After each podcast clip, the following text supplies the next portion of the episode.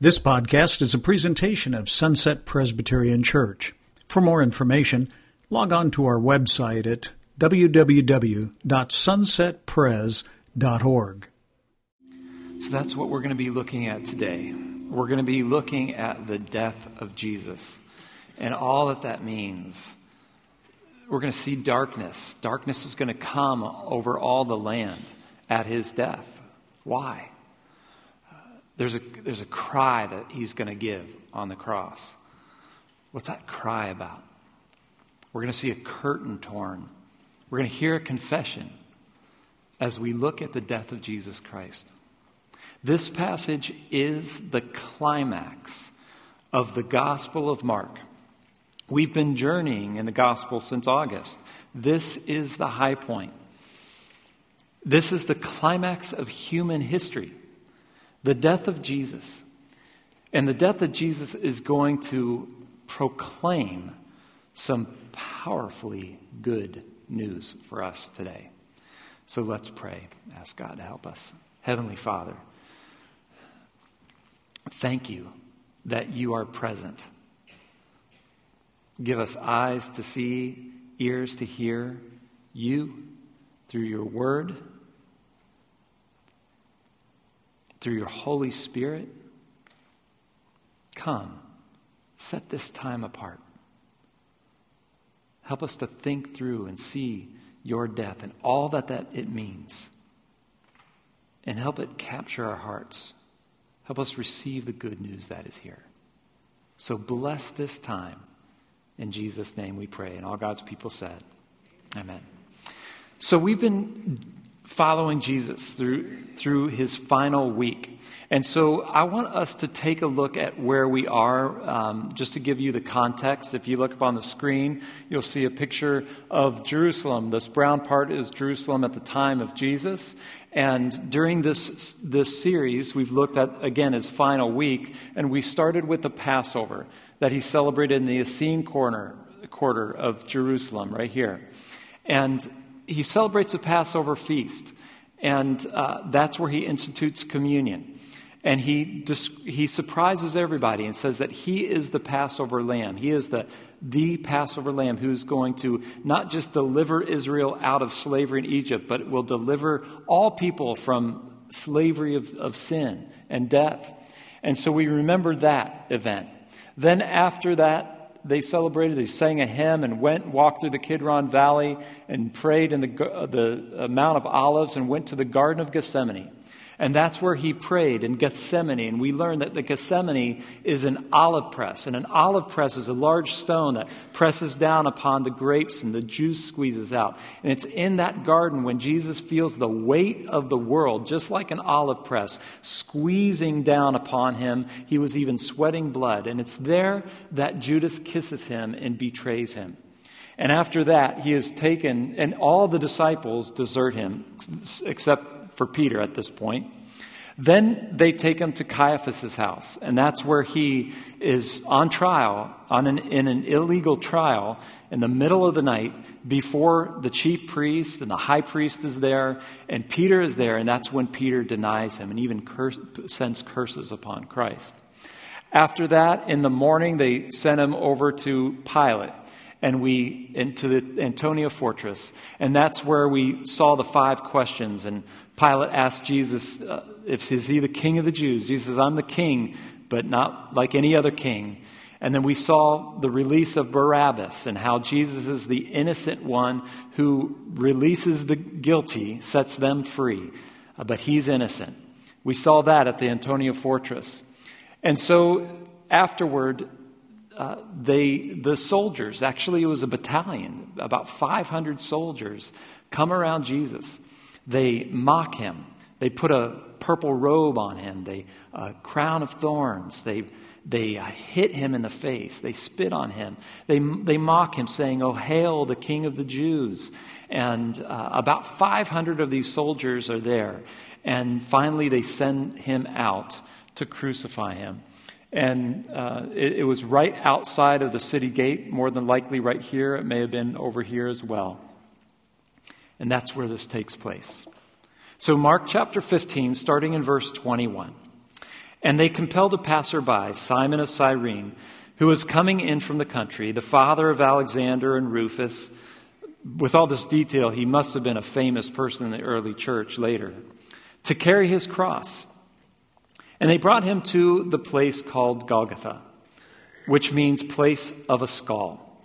And they offered him wine mixed with myrrh, but he did not take it. And they crucified him and divided his garments among them, casting lots on them to decide what each should take. And it was the third hour, that is 9 a.m., when they crucified him. And the inscription of the charge against him, the charge that was taken to the Roman governor Pilate, the king of the Jews, that was right on the cross. And with him, they crucified two robbers, one on his right and one on his left. And those who passed by derided him, wagging their heads and saying, Ah, you who would destroy the temple and rebuild it in three days, save yourself and come down from the cross. You see, when Jesus was on trial before the council, false witnesses accused Jesus of saying that he was going to destroy the temple in Jerusalem, but he was actually talking about the temple of his body that was going to be destroyed and raised in three days. So it was a false accusation that they were mocking him with. He didn't even say it. So also the chief priests, I mean, think about this. The chief priests, that would have been the Sanhedrin, the, the 70 most powerful shepherds of Israel, the pastors, the chief priests, and the Bible scholars, the scribes. They were there too, mocking him to one another, saying, He saved others, he can't save himself. Let the Christ, the King of Israel, come down from the cross that we may see and believe. Those who were crucified with him also reviled him. And now we come to his death. And when the sixth hour, that is 12 noon, had come, there was darkness over the whole land until the ninth hour. That's 3 p.m. And at the ninth hour, at 3 p.m., Jesus cried out with a loud voice, Eloi, Eloi, lama sabachthani, which means, My God, my God, why have you forsaken me? And some of the bystanders hearing it said, Behold, he's calling Elijah, because the Aramaic sounded like Elijah. Is he calling Elijah? And someone ran and filled a sponge with sour wine and put it on a reed and gave it to him to drink, saying, Wait, let's see whether Elijah will come to take him down. And Jesus uttered a loud cry and breathed his last.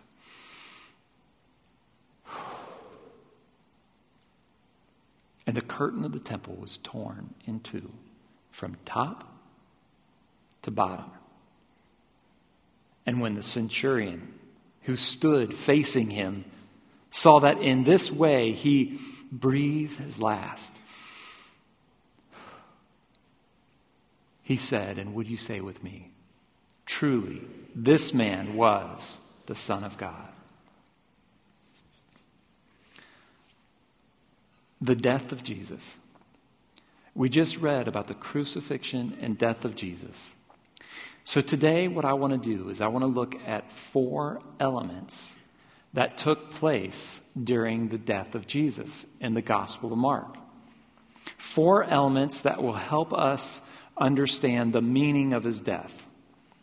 We're going to take a look first at the darkness that came upon the land, the darkness.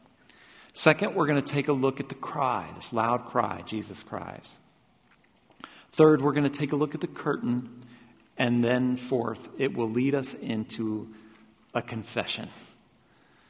So let's take a look at these one at a time. The darkness. When it was 12 noon, when, when the sixth hour, that is 12 noon, had come, there was what? Darkness over the whole land until 3 p.m. For three hours, darkness came over the whole land. Darkness at midday. What is this all about? Now, some, some people try to explain the darkness away and say it was caused by natural phenomenon. Some say it, was, it may have been caused by a solar eclipse. But uh, the problem is the solar eclipse would only last about 7.5 minutes at most. I have personally seen a solar eclipse and it was about a few minutes. But a solar eclipse could not have happened anyway because it was the Passover feast. And the Passover feast happens on the full moon. So a solar eclipse could not have happened during a full moon. Some people say, well, maybe the darkness of the land came because of a sandstorm, which do sandstorms happen in that part of the world, and it can they can darken a whole area of land. But a sandstorm could not have happened because, yet again, it was the Passover feast. The Passover feast happens in the wet season, and so the sand, sandstorms would not have come. The darkness was not caused by a natural phenomenon, it was an extraordinary phenomenon caused by God. Darkness came over the whole land. Darkness came. In the Bible, darkness is symbolic. Darkness is a symbol of God's judgment against sin and evil. And we see this all the way back in the Exodus story when God delivered them out of Egypt. The ninth plague is the plague of what?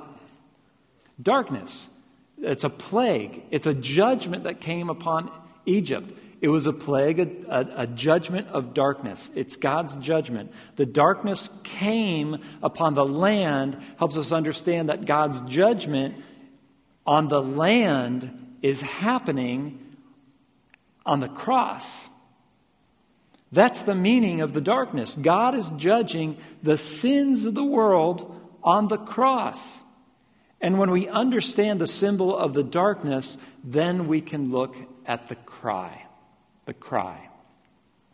At the ninth hour, that is 3 p.m., Jesus cried out with a loud voice, My God, my God, why have you forsaken me? Forsaken me. Forsaken means to leave behind, means to be abandoned or to cut off or to separate oneself from forsaken. My God, my God, why have you separated yourself from me? Why would Jesus say that?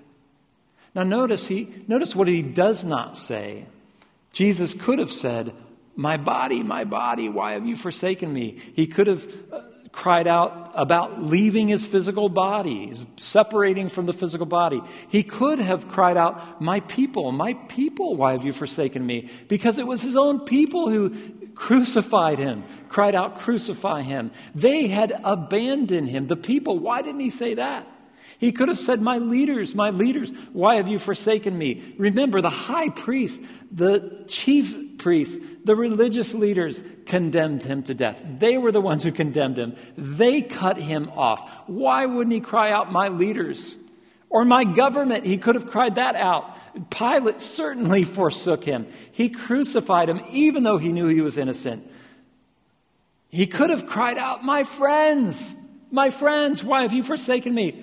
Because they all, all of them, abandoned them, abandoned him. But he doesn't cry out about being separated from any of these. Darkness came upon the land. Means that God's judgment against the sins of the world came upon Jesus at the cross, and sin separates us from God.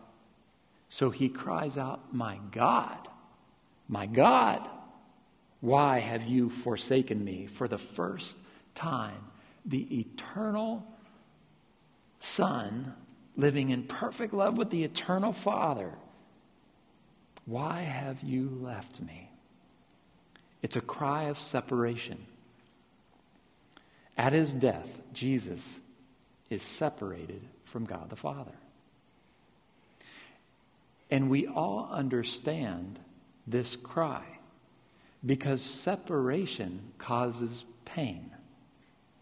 Let me try to illustrate how separation causes pain. I mean, on a physical level, I remember when I broke both bones in my leg, I separated the bones. It was, in, it was excruciating pain, but that kind of pain cannot relate to the pain of relational separation. And you can all groan if you want.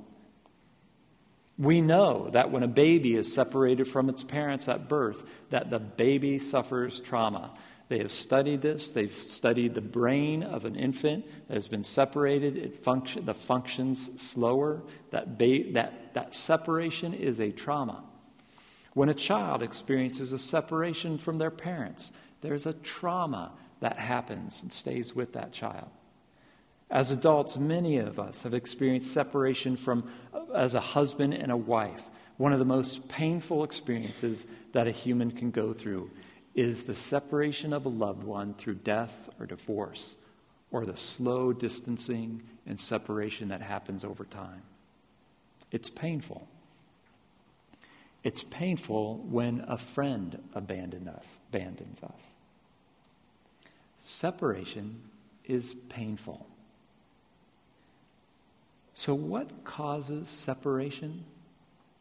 I mean, think about it even within relationships. Isn't it sin? Isn't it simply wrongdoing, whether intentional or unintentional. Someone wrongs you, you get angry about it, you want this, you want that, you talk behind their back. There's a separation that happens. It's sin. And so, because on the cross, Jesus is taking on the sins of the world, he too is separ- he too must then be separated from his heavenly Father. He's separated because of it. Jesus is experiencing a real abandonment from God as he takes on the sins of the world because sin separates and it's incredibly painful. Think about it. Jesus was experiencing the painful loss of the greatest love that has ever been. For the first time, he's experiencing separation from the eternal, living, loving, wonderful love of God the Father. So he cries, My God, why? Why this separation? And we, when we understand the cry, the cry of abandonment, and the pain of separation, when we feel the pain of that, then we can truly celebrate the good news of the curtain. The curtain Jesus uttered a loud cry and he breathed his last. And what does it say? The curtain of the temple was torn into from the top to the bottom. Now, let me show you the curtain in the temple. If you look up on the screen, you'll see a picture of the temple in Jerusalem. And I want you to notice in the temple, there are various courts, various rooms, various sections. And each of these sections has barriers boundaries or separations. Some people are cut off, literally. There are separations from what is at the heart, which is in, in the Holy of Holies, is the presence of God. God's glory is presence. And so if you look up on the screen, you'll see this little barrier, the separation. And this outer court here is what's called the court of the Gentiles. And what that means is that anyone who is not Jewish. So if you're Jewish, you can come in here. But you can't if you're not. It's a barrier. And in fact, on that barrier is a sign that says, if you choose to come in, you are choosing to die. We, you will be killed. That's quite a separation.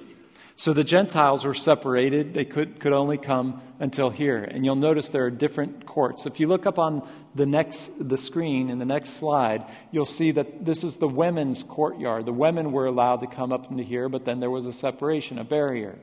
Then the men were able to come into the courtyard where there was where the sacrifices took place. But then here is the temple itself. And on the next screen, you'll actually see kind of a picture from where the boundary of the women's court is. And you can see the altar where they did the sacrifices. And you can look into the holy place. But you can't see the Holy of Holies because there is a curtain right here that you, where you can't enter into. On the next screen, you'll see a picture of the temple itself. And so at, the, the men were boundaried here. Only the priests could go into the, the holy place. But in front of the holy place is the altar of incense, but there is something that separates from the Holy of Holies. And that's this curtain. The curtain in the temple. It's a curtain that separates us from the glory of God, from the presence of God, because of sin. What is the curtain? It's simply the curtain is what separates us from God's presence. Now, I want to well, actually, before I look at the curtain on the next screen, you'll see actually only one time a year can the high priest go behind that curtain Hopefully, on the next screen, you'll see a picture of the high priest in the Holy of Holies. Now, only the high priest could go once a year, and his leg was tied with a rope in case he did anything wrong or brought any sin and would die in the presence and then would be carried out. So that's the curtain. Now, the curtain, just to give you a sense of the scale, the curtain behind me is about 45 feet wide. So the curtain in the temple is 30 feet wide, and it would have been 60 feet high. So if you look up to the top of the ceiling, that's about 50 feet. So imagine six, 10 more feet on top of that. It's 30 feet wide. That's how. That's the scale of this. And it was about 12 inches thick, about a foot thick. It was more more of a wall than it was a curtain. And it's that curtain that separated us from the presence of God. And what happened on the cross is that, that Jesus, when he breathed his last, he takes on that separation so that we no longer have to, and that curtain is torn in two once and for all. And just in case you're wondering who tore it, it's torn from the top to the bottom. What does it mean for you and for me? It means that nothing, nothing, nothing can ever separate you from the love of God. Nothing, nothing can ever separate you from the presence and the glory of God. Because of Jesus' death on the cross, you and I have access to the presence of God. Come as you are. But you might say, well, you don't know me. I can't get close to God. You don't know what I've done. And I say, hear the good news. The curtain is torn in two. And now we can come and experience God's presence all the time, anytime, forever and forever. And that leads us to the climax. The climax. Do you know what the high point of this gospel is? It's the confession of the centurion. And when the centurion who had stood facing Jesus saw that in this way he breathed his last, he said, Truly, truly, certainly, this man is the Son of God. Imagine the centurion is standing face to face. He is right there, face to face with Jesus. And when he sees how Jesus dies, the, the darkness that had come, the cry of Jesus Christ, and the curtain that was torn. After he saw how Jesus dies, the curtain in front of the centurion's eyes was torn. And he said, Truly, I can see you are the Son of God. Think about it. No human confessed Jesus was the Son of God until the centurion confessed. The Gospel of Mark begins and ends with the Son of God. In the beginning, Mark 1 1 says, In the beginning, the Gospel of Jesus, the Son of God. But only God and evil spirits confessed him as the Son of God. Only God and evil spirits. God at his baptism and transfiguration. This is my beloved Son. Evil spirits, whenever evil spirits saw him, they cried out, You are the Son of God. But no human confessed him as the Son of God. Think about that. The disciples, they were right there with him. They never confessed him as the Son of God. The religious leaders certainly didn't. When, the, when Jesus was before the high priest, the high priest actually asked him, Are you the Son of the Blessed? Jesus says, I am. And so what did they do? They condemn him to death right away. You're not. The government leaders, they couldn't see him. It was a non Jew, a person who couldn't even get through the first barrier of the temple. A non Jew was the first to proclaim Jesus as the Son of God. And not just any non Jew, a centurion. Do you know what a centurion is? It's a man in charge of a hundred soldiers. Now, centurions were selected differently than any other military uh, position. So typically, a military position or a political position, these were appointed. In other words, if you knew someone who knew Pilate, you were going to get a position. Not so with the centurions. they were selected differently. Centurions were actually enlisted soldiers who rose through the ranks. And the reason they rose through the ranks, the reason they were chosen as centurions, is because of their brutality. There were men who did not question. There were men who executed on order. They didn't talk about it. They did it. These were the brutal men. These were the ones who killed best. And here's a centurion, not just any centurion, in charge of Roman executions on a cross. How many thousands of people had he personally killed? Or thousands had he seen personally with his own eyes up front die? Centurions were hard hearted, hardened killers. But when the curtain was torn in two, the curtain in front of this hard hearted man's eyes was torn into two. And he could see.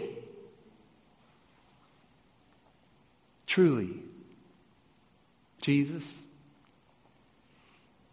you are the Son of God. Wow. When you were came into the service, you're given a black piece of paper. I'd like you to take this out because I'd like us to, to join the centurion. So there was a, a veil in front of the centurion's eyes. And this black paper is going to serve as a reminder of the veil and the curtain. So I want us to experience this. So if you didn't get a black piece of paper, don't worry. You can use your hands or you can use a bulletin. And I'd like you right now to just put this black piece of paper in front of your eyes. And just take a moment and experience what it's like. How does it feel to be separated?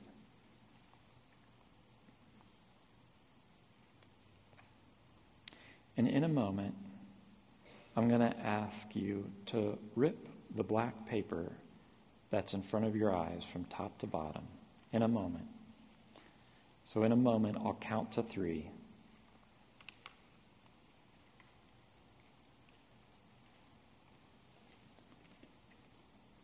One, two, three. It is finished. It is done. There's nothing in the way. And now we can come to communion. The curtain in front of our eyes has been torn. The curtain has already been torn. And now we can proclaim what this meal proclaims it proclaims his death.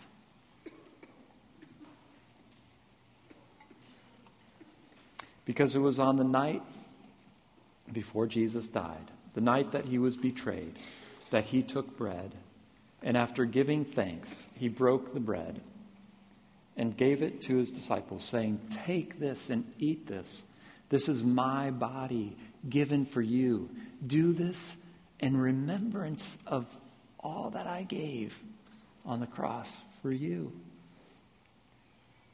And in the same way, he took the cup of the new covenant, sealed in his blood, shed for the forgiveness of all your sins. You hear that? For the forgiveness of all your sins. On the cross, once and for all, set free. The curtain is torn. Forgiveness, set free. Full embracing, no separation, just full embrace of, of God the Father. He says, Do it in remembrance of me. When we eat the bread, when we drink the cup, we then, we together become preachers and we preach his saving death until he comes again. Friends, this, this is an incredible gift. Nothing can ever separate you from the love of God. So come, receive today. In Jesus' name. The curtain is torn in two from top to bottom. So receive the blessing. May you go and enjoy the presence of God the Father. Enjoy the presence of Jesus Christ. Enjoy the presence of the Holy Spirit who is with you now and forever. And all God's people said,